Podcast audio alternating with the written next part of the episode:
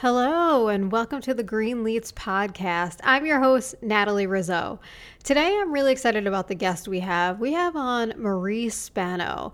She is a fellow registered dietitian and one of my favorite people to follow on Instagram because she's always posting really interesting sports nutrition studies and credible nutrition info. Marie is one of the country's leading sports nutritionists. She consults with major league sports teams like the Atlanta Braves. She's previously worked for the Atlanta Falcons, the Atlanta Hawks, the Atlanta Thrashers, and the Blackzilians. She's also the lead author of Nutrition for Sport, Exercise, and Health, and the co editor of the NSCA's Guide to Exercise and Sports Nutrition. She's appeared on tons of TV like CNN, NBC, ABC, Fox, and she's authored hundreds of magazine articles and trade publications, written book chapters, and she's just a really inspirational and credible source of nutrition information. So I was really, really grateful to talk to her. We talked about really interesting things like her journey to become a dietitian, what it is actually like to work with the pros, and whether or not they listen to her nutrition advice body image issues that are prevalent among competitive athletes, as well as the trend for a lot of pro athletes to go vegan and whether or not she agrees with that and how she kind of tackles that when that comes across her desk. So I think you're really going to love this talk. It's super informational. It's really an inside look into how the pros deal with nutrition and how a dietitian works with pro athletes. So let's jump right into that conversation.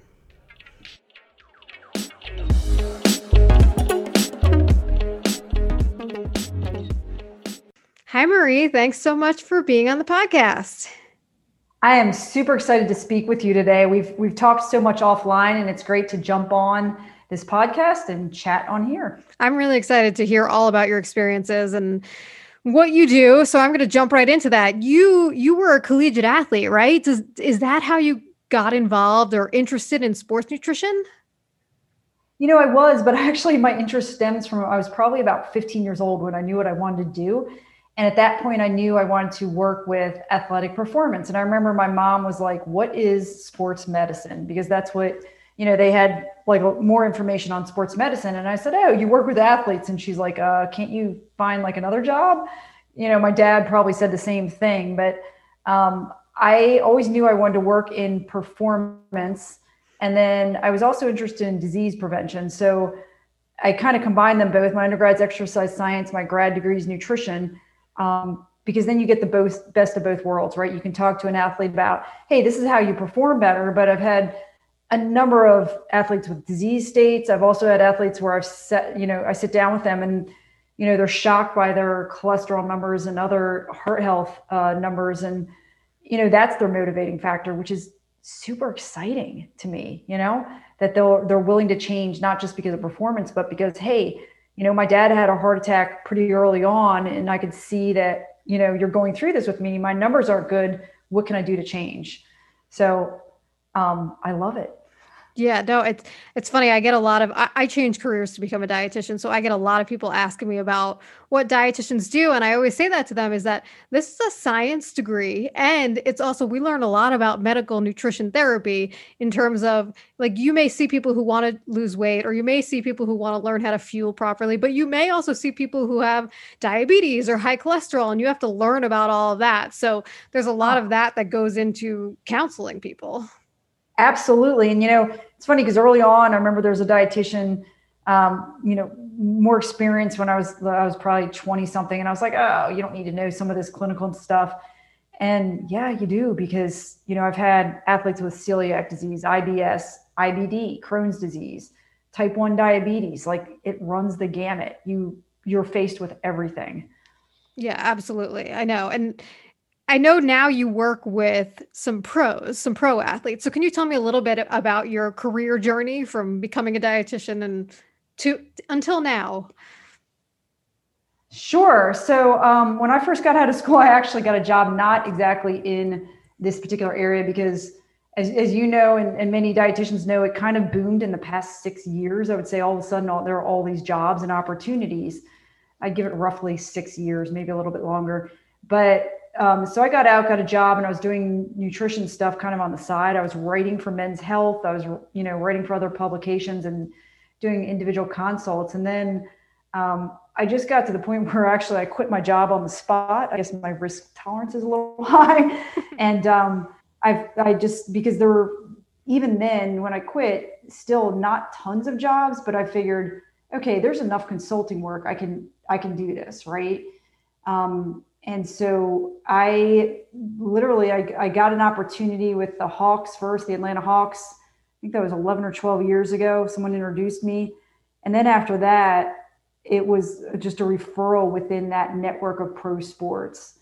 So I was fortunate for the, uh, because of that. Um, and then with baseball, actually, the first introduction is I was speaking at a meeting and someone heard me that worked for the Braves, and um, they basically said, okay, we need you. We're going to interview you. And it was very quick. That was the first time I worked with them. And then, um, then I'm back now in a, a different capacity, only with the uh, major league team. So it's kind of, I think once you get in, it's, it's who you know and word of mouth that, that uh, these opportunities come along. Yeah, absolutely. I mean, that's like most things, right? yes, it is. What is it like working sure. with athletes at such a high level? Do you feel like I, I, I asked this question because I my sports nutrition professor when I was in my master's used to work with the Knicks, and I remember her saying that sometimes these people, the athletes who are at such a high level, are less inclined to listen to the nutrition advice because they feel like they know what they're doing because they got to such a competitive level. Do you feel like they're open to your advice? What's it like to work with them as a dietitian? You know, that's that's an interesting take. I actually feel the opposite. I feel like most of them are hungry for because the competition at the top is you know there's so much competition and there's so little that separates you know the contract. Someone who makes you know several million versus someone who makes 500000 there's there's relatively little that separates those two people. Um, so i feel like many of them are looking for that competitive edge especially when you meet the players who have had a longer career. I've had several who you meet them and they're in their 30s and um, you know they're the ones that are 35 36 37 they're still doing really well because they do everything. They look for every possible advantage they can find. They look for nutrition. They look for sleep. They look for training physical therapy etc um, so to me working with the athletes in a way it's easier because they are they already have that motivation. Whereas you know you meet regular people that maybe don't have an athletic background and they're kind of in that pre-contemplation stage and to me that's hard to meet with somebody who's kind of wishy-washy of you know i don't know if i want to commit even if it's not a huge commitment to making changes. Yeah that makes sense. And relatively speaking to the other things that pro athletes have trained for or gone through or the work they've done i would think nutrition is relatively easy. It's just eating certain foods or doing certain things. So i mean have, do you have any kind of stories of you like an aha moment you told an athlete to do this and they were like oh wow i did this one small thing and it made such a huge difference. I've got oh my gosh i've got many but you know, it's, it's and it's funny because it's not always what you think. I think when when i think of nutrition i like to think of it in relation to organic chemistry probably because i like that class where you kind of have this global picture and you have to zone in and kind of weed out everything that maybe you can check off. So for instance i had a player this past summer is actually a baseball player, and I he said, you know, my energy just dips really in the game, and I'm having trouble. And so I went through, and you know, we always think, oh, it's one of probably three different things. First, we look at carbohydrate, calories, if it's nutrition related, hydration, you know, electrolytes. So I quickly went through that, and literally all I did was add electrolytes, and he's like night and day difference. So I love those very, you know, and this is a player that eats really well to begin with. So it's kind of exciting that you can make such a small change and it's like oh major impact. But i've got i've got a number of those stories you know sometimes it's it takes a little bit and then sometimes it's um, you know kind of takes an overhaul and you have to keep keep after the person. Like hey if you want body composition changes or you really want to make those gains in the weight room you're going to have to stick with it. Like i always say you know if a player needs to gain weight or you know you know gain strength that your your diet is part of your training program. And unfortunately, that means you have to do it every day. I know you get sick of eating, but you know, or overeating, but you got to do it every day. There's no days off. Yeah, absolutely. Are there any um do you how how specific do you get with these athletes in terms of eating? Are you are you setting a number of calories, a number of carbs, a number of protein, like very specific meal plans, or is it more so just, hey, if you add in a few gulps of this sports drink here, this may help you? I've, you know, I've done everything, and I, I think that's a great question because they're, and it part of it depends on their goals, and then also how much they're willing to change. So for some, it's add this here, here, and here, add certain things, and then for others, and the most detailed I've ever gotten is with MMA fighters, just because, you know, they've got to make weight. Um, that that's a really, you know, everything's measured. Uh, I had to calculate sodium for one of the MMA fighters a few years back um, so it, some are extremely detailed, some are not so detailed, and it's everything in between. And even when it comes to meal plans, which I give a lot of athletes meal plans, and for some I say, hey, this is a roadmap. I don't expect you to sit there and go, okay, exactly at 12 o'clock, eat this. These are some ideas. This is a roadmap. If you come pretty close to following this, I know you're going to make some major progress. So it's it gives them an outline of hey, here's what to do, but you can vary this, and here's how you can vary it. I like that answer because I feel like I see headlines like "Eat this to look like Tom Brady" or something like that, and, it's, and it's, just like a schedule of you know eat four strawberries, or maybe I, I think he doesn't eat strawberries. Yeah. You know what I mean? Throughout the day, so. crazy. Yeah, and uh, and then they always make those you know those headlines and you're like okay tom brady looks partly the way he does because he trains like you know he trains he's a pro football player this is what he does for a living most people don't do that for a living so that's a really good point. It's um there's a word for that. Like when those grab those headlines that grab you. Clickbait. Clickbait yeah. that's it. Yeah. Yeah. You have a lot of clickbait nutrition. Oh for sure. Definitely. And that's why i like having people like you on to talk about like what it actually is like and what these pros are actually doing. And I I like that you brought up MMA because one of the questions I had for you was that there are pressures about body image uh, among athletes, uh, especially in competitive sports. And I think it depends on the sport. You know, baseball is different than football, different than MMA. But how do you tackle that kind of thing? I think this is more prevalent in women, but I know it's also common in men when they're dealing with body image issues. So, you know, it's, I, I would, I would say, yes, it's probably more prevalent in women, but it's still really prevalent in men. And sometimes I think it's more obvious with women because they're more likely to say stuff. Whereas with men, you have to kind of pick up on their behavior. And so, for instance, I've had players that, you know, I go to do their body fat and they want to make sure no one's around. You know, they're real particular with the way it's done. And you're going, okay, this is, this is different. Um, and sometimes they'll make comments on their body so you have to be very tuned in but i always talk in terms of performance and try to get them to raise the conversation in terms of performance and often say you know one of the things i've said many many years ago and i've said many times since is do you want to be a gq model or do you want to be a football player? Because i can make you either one but if we try to be the gq model you're not going to do as well on the football field. And here's why. And then i talk to them and it it's a conversation of you know this this is a totally different look than playing for performance and here's why so it takes a conversation sometimes multiple conversations um, and what it takes to get there like if you want to be that gq model it takes a what it takes to get there can be detrimental for sport so that's the biggest thing i focus on that's totally true. I'm sure that GQ models eat very little carbs, and we know that athletes need more than that. So that, that's interesting. That's a good way to frame it. I never thought of that. Um, what do you think about this? Is a trend that I've gotten a lot of followers because of this, because I've been a vegetarian for a long time, but there's a huge movement towards the plant based and vegan trend. I think a lot of it came from the documentary Game Changers, which I actually did not see. Um, but I know there's a lot of people doing this. So what do you think of that trend?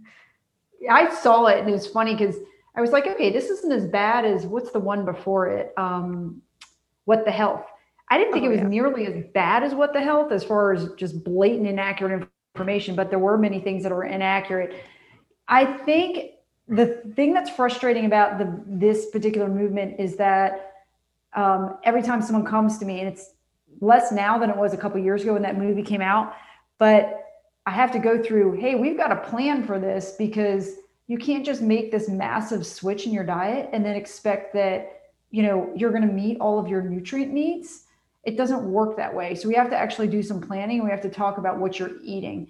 And a lot of people are they are under the mistaken assumption that you just stop eating animal products and you feel better. Like that was almost the the major overlying part of that movie or the major point is like okay just stop eating animal products and everything resolves. And i'm like no no it doesn't work that way you know? Oh, yeah. You've actually got to eat very healthy foods and you know make sure that you get all your protein especially i have players that you know they need 4000 5000 6000 calories a day. I'm like we've got to meet your protein needs your calorie needs and all your nutrient needs.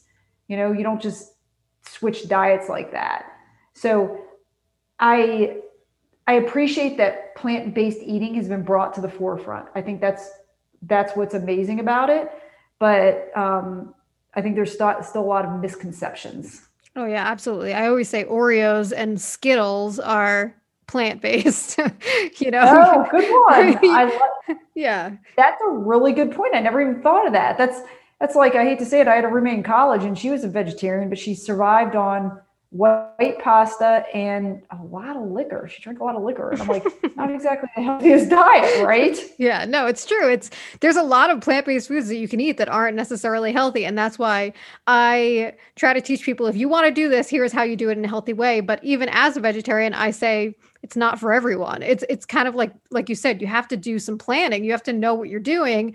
And not to mention that you know, three ounces of chicken may have 20 grams of protein, but to get that amount in tofu, you may have to eat double the amount uh, to even make up for the calories. So it's like sometimes you're eating a lot more food. There's issues that come in.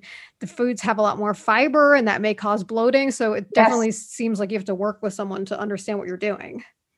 Oh my gosh, yes. And many of them kind of give up or they kind of, you know, they slowly start to add those foods back because they realize it's easier. And actually, I think to an extent it's easier for men than women because they typically have bigger appetites so they can eat you know three or four servings of tofu. Whereas with women it's like okay they're so you know you get so full so fast that it's hard. Um, but yeah the planning is the big thing but i like again they brought plant-based eating to the forefront which that's good you know the importance of plants. Yeah and it seems like you meet people where they're at. Like if someone wants to come to you and do this it's not like you're telling them no this isn't right for you. It's more so I'll, I'll help you do it in a healthy way. Absolutely yeah. I i am fairly open when it comes because i think there are multiple ways to meet your goals. And so i have to meet people where they are. And if they really want if they're gung-ho on you know being a vegetarian or being a vegan i'll sit down and work with them to do it the the right way you know? Yeah that makes total sense. Um are there any foods that you tell athletes that they must avoid? There's one food that um, definitely you should never have. Um you know i really don't i'm trying to think if there's anything. I really don't um I think, you know, when it comes to athletics, of course, you know, there's certain foods you shouldn't have at certain times of the day or before or during working out, obviously, or, you know, before a game. That's very important. But um, I think the one that I kind of harp on probably the most is alcohol, simply because there are so many potential negative consequences, not just, you know, added body weight, but uh, just many performance you know, it can interfere with performance, it can interfere with recovery, building muscle, sleep. So that I tend to talk to a lot of athletes about. And it's funny because I had one who sent me a message, actually a direct message on Instagram a couple months ago. And he said, Yeah, ever since you told me not to drink alcohol, I stopped. And I thought, Oh, you you just like stopped? Okay. like, oh my gosh, that's awesome. Like I was kind of excited. Um, because he was he's young and he's got a major, major, huge career ahead of him. And so he just wanted to do everything right. So that kind of made me excited. But that's probably the one I focus on more than anything. Um, others, you know, I'll say cut down on them, but I won't necessarily say, hey, you can never have your fried food, donuts, etc. Is there, is there anything that you tell people they have to cut out forever? No, not really. I, I actually get a lot of uh, requests for quotes to be in articles about this is the one food dietitians say you should never eat. And i'm always like i, I don't want to i don't want to contribute because i don't i don't feel that there's one food i mean there are certain foods that i just don't like i don't eat cheetos or things like that just because i don't really like them and they don't make me feel great. But if someone likes that as their once in a while food go for it. So i don't really feel that way that there's a certain food you can never eat no. Yes I mean, my only thing would say would be cilantro, but that's personal. Oh my gosh, me uh, too. Me too. yeah. If people ask me, I'd say, please, let's just eradicate, let's get rid of cilantro. okay. So same. because you, you have the genetic variation, right? It tastes like you're chewing on a bar of soap. Yeah, I guess so. I, I hate it. If it's in anything, it ruins the entire dish. Yes. Yes. I've returned dishes. I'm like, you didn't have cilantro listed as an ingredient. I have to return this. I'm totally with you. Uh, I want to go back to the alcohol thing because that's interesting, and I'm I'm surprised. I, when you were saying that, I was thinking that you probably that's probably met with resistance when you say that to people. Is there ever, um, if I mean, most people want to have a drink now and then. If it when they when is the best time for them to have a drink? Is it on a rest day? Is it after a hard day? Like within their training, what would be the best day if they could only have one drink that week? Um, and and I meet again, I meet them where they're at. I never say I had a strength coach many years ago. He said, Marie, whatever you do when going in this presentation, do not tell them they can't drink. so and so, and it was like the best player on the team. He goes, he has, and he told me how much alcohol he had on the flight on the way back from games. And I'm like, okay, all right, I won't say that.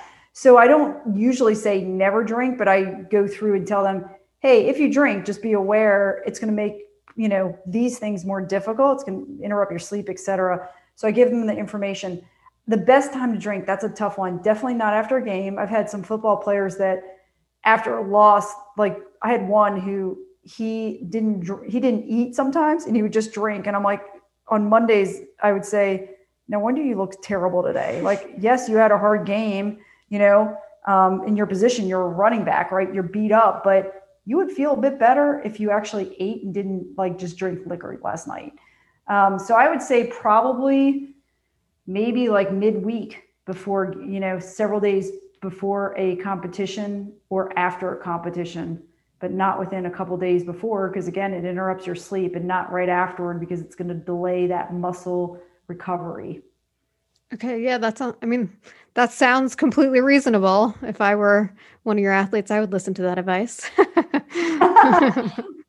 um, I want to talk about your Instagram because I love your Instagram. You get so much engagement on there. You really focus on science based nutrition and debunking fitness and nutrition myths. Is there one myth or misconception that you see pop up a lot that you get asked about? Yes. Okay. So I would say there's probably two. The big one, and I get this on TikTok too a lot, is creatine dehydrates you. That is by far you know, probably the, the biggest thing I get is creatine dehydrates you or other myths about creatine. And then I'll also still get, hey, soy causes low testosterone. Hmm, yeah. Um, so those are pretty common ones, I would say. Creatine dehydrates you. I actually have never heard that, but I remember in high school, a lot of the guys on the football team would take creatine. And I remember uh, they would say that it could be bad for your kidneys. Is that true? That, no, that's not correct either. So um, when you take creatine, or if you have a higher protein diet, your creatinine will go up a bit. So if you have a physician who sees that and is not very well versed, they might say, "Oh, creatine's you know harmful for your kidneys. It's bad for you."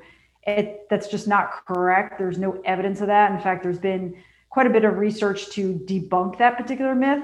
Um, the dehydration thing, I think that comes from so many years ago, I want to say 10, 15 years ago, you know how every athlete, every year, unfortunately, like in August, we'll hear about a high school player or a college player who dies. And, um, you know, they die in the heat of the summer during practice.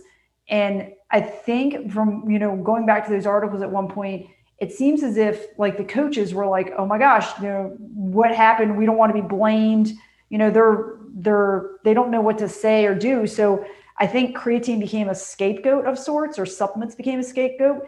And the reality is half of all athletes are dehydrated when they start practice. And there's a lot of coaches that just do not give enough water breaks. And I've seen that even in pro sports.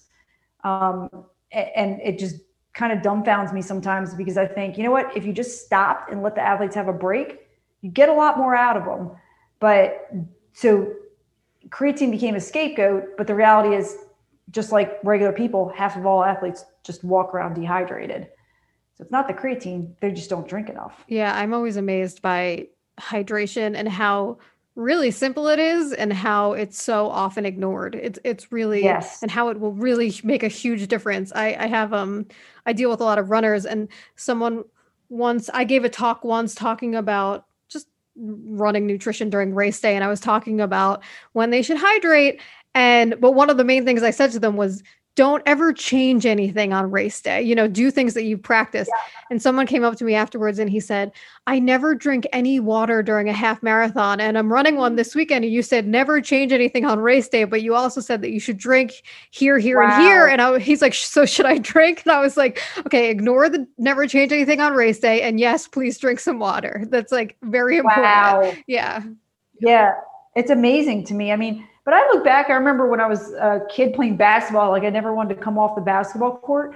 So during practice, like it would take me forever to go to the water fountain because I didn't want to leave the court, you know? So I, I don't know. I think we become, uh, we can become used to that to an extent and runners become used to it to an extent because they're so afraid that, you know, they're going to have any urine production um, or they're, they're going to have stomach issues because so many endurance athletes have stomach issues.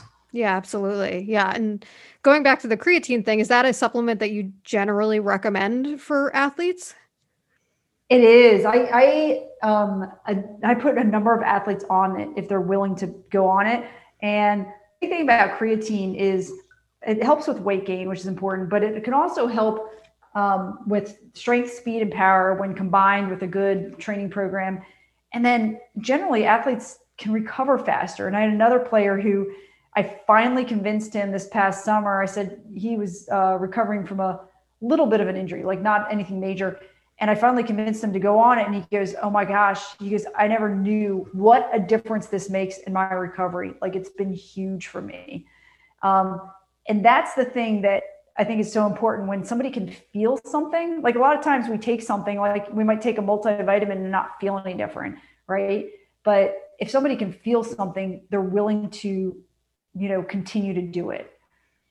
Yeah absolutely. And i think so if if an everyday athlete wanted to do wanted to try to implement creatine within their routine is that something that you would recommend? Say someone who runs half marathons or something like that and how would they go about doing that? Yeah i mean i, I think it's worth a shot. It other it also has some cognitive benefits. It may help um, with decreasing potentially the damaging effects of concussions so there are a number of potential benefits with creatine. And for the recreational athlete, I would say, hey, there's probably no reason to load on it. Loading is you take between 20 and 30 grams a day for a week, and then you back down to about 10 grams a day. You don't want to take more than 10 at a time, though, so you have to divide the doses. If you take more than 10 at a time, some people, not many, but some people will have their stomach will just feel a little bit upset. But usually I say you just need a teaspoon a day. Just try a teaspoon a day. It'll take about a month to saturate your stores and then see how you feel if you notice a if you notice a difference in your training and your performance. Yeah, that's not much at all. That seems relatively easy to do. Yeah, and it's a very inexpensive supplement. That's the other thing. And it's so funny because I have a number of parents that are like, "Oh my gosh, I don't want my son on creatine." You know, it's it's this, that, and the other. And I think, you know, you're worried about creatine and who knows what your high school kid is doing, right? I mean, they could be doing what's that, juuling? I mean, I would not be concerned about creatine of all things. Yeah, I, I completely agree with you. Um, okay, last question for you. Have you seen any sports nutrition or just nutrition issues in general develop because of the pandemic? Um, I would say not necessarily sports nutrition issues. One thing that I do get concerned about is potential for um, higher rate of injuries simply because people are not necessarily training with their strength coaches or training with their team, you know, especially if, like high school athletes and stuff. But the only thing I've seen is actually uh, a kind of a higher incidence of mood issues or depression. I've had a couple athletes that, you know, have actually come out and told me, hey, you know, I don't feel right. And so I refer them to our team psychologist. Um, but I think that's the big thing. Maybe some maybe some overeating to an extent, just simply because people are locked inside. But that's really about it. Yeah, and that anxiety and depression can definitely come out in your nutrition. I would assume that maybe yes. they're changing the way they eat because of that huge that or you just you know they kind of have these dips in mood or they don't get back to you right away or you just notice something's not quite right and i think with with any sport and and definitely with like high school students nowadays and stuff there's so much pressure. And then to like i think and i go gosh what would i have done um, if i had to go to school online as a high school kid? Like that would be hard right to sit there and do zoom classes year round. Um, I think there's so much pressure and there's, you know, social media and everything else that this pandemic has caused just some added stress for some people. Yeah. And that comes out in, in anxiety or depression. Yeah. Not the happiest of notes to end on. but, no, but you know, it's it's so important that I'm glad that you know some of them are you know they come forward and they say something to me so I can refer them to, you know, to get help.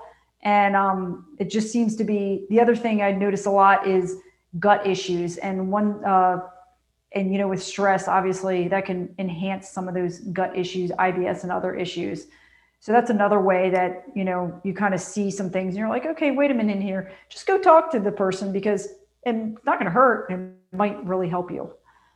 Absolutely. And it's, I mean, it's great that these students have dietitians to talk to or mental health professionals to talk to. So that's yes. a, at least a good thing. For sure, definitely. Well, Marie, this has been awesome. Where can people find more from you? So my Instagram, I'm pretty active on there. It's just my name, Marie Spano. Um, TikTok, I just joined. I made my nephew get on there for a few of them. And then um, I am blogging more this year. I probably will actually write tonight. So my website is mariespano.com. I love that. I haven't joined TikTok yet, but maybe I should get on there and and check out what you're doing because it seems like there's a lot of educational stuff on there.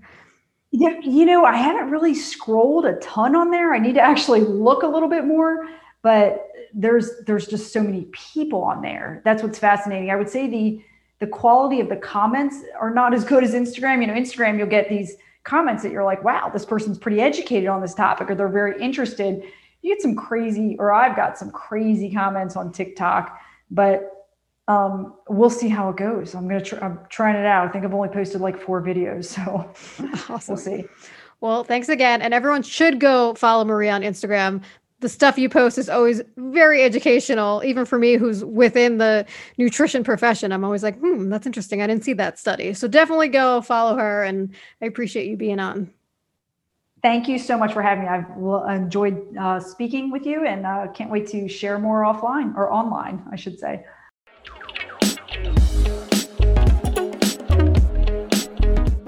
Thanks for listening. I'm your host, Natalie Rizzo. And if you want to learn more from me, follow me on social media at Greenletes or visit my website at greenletes.com.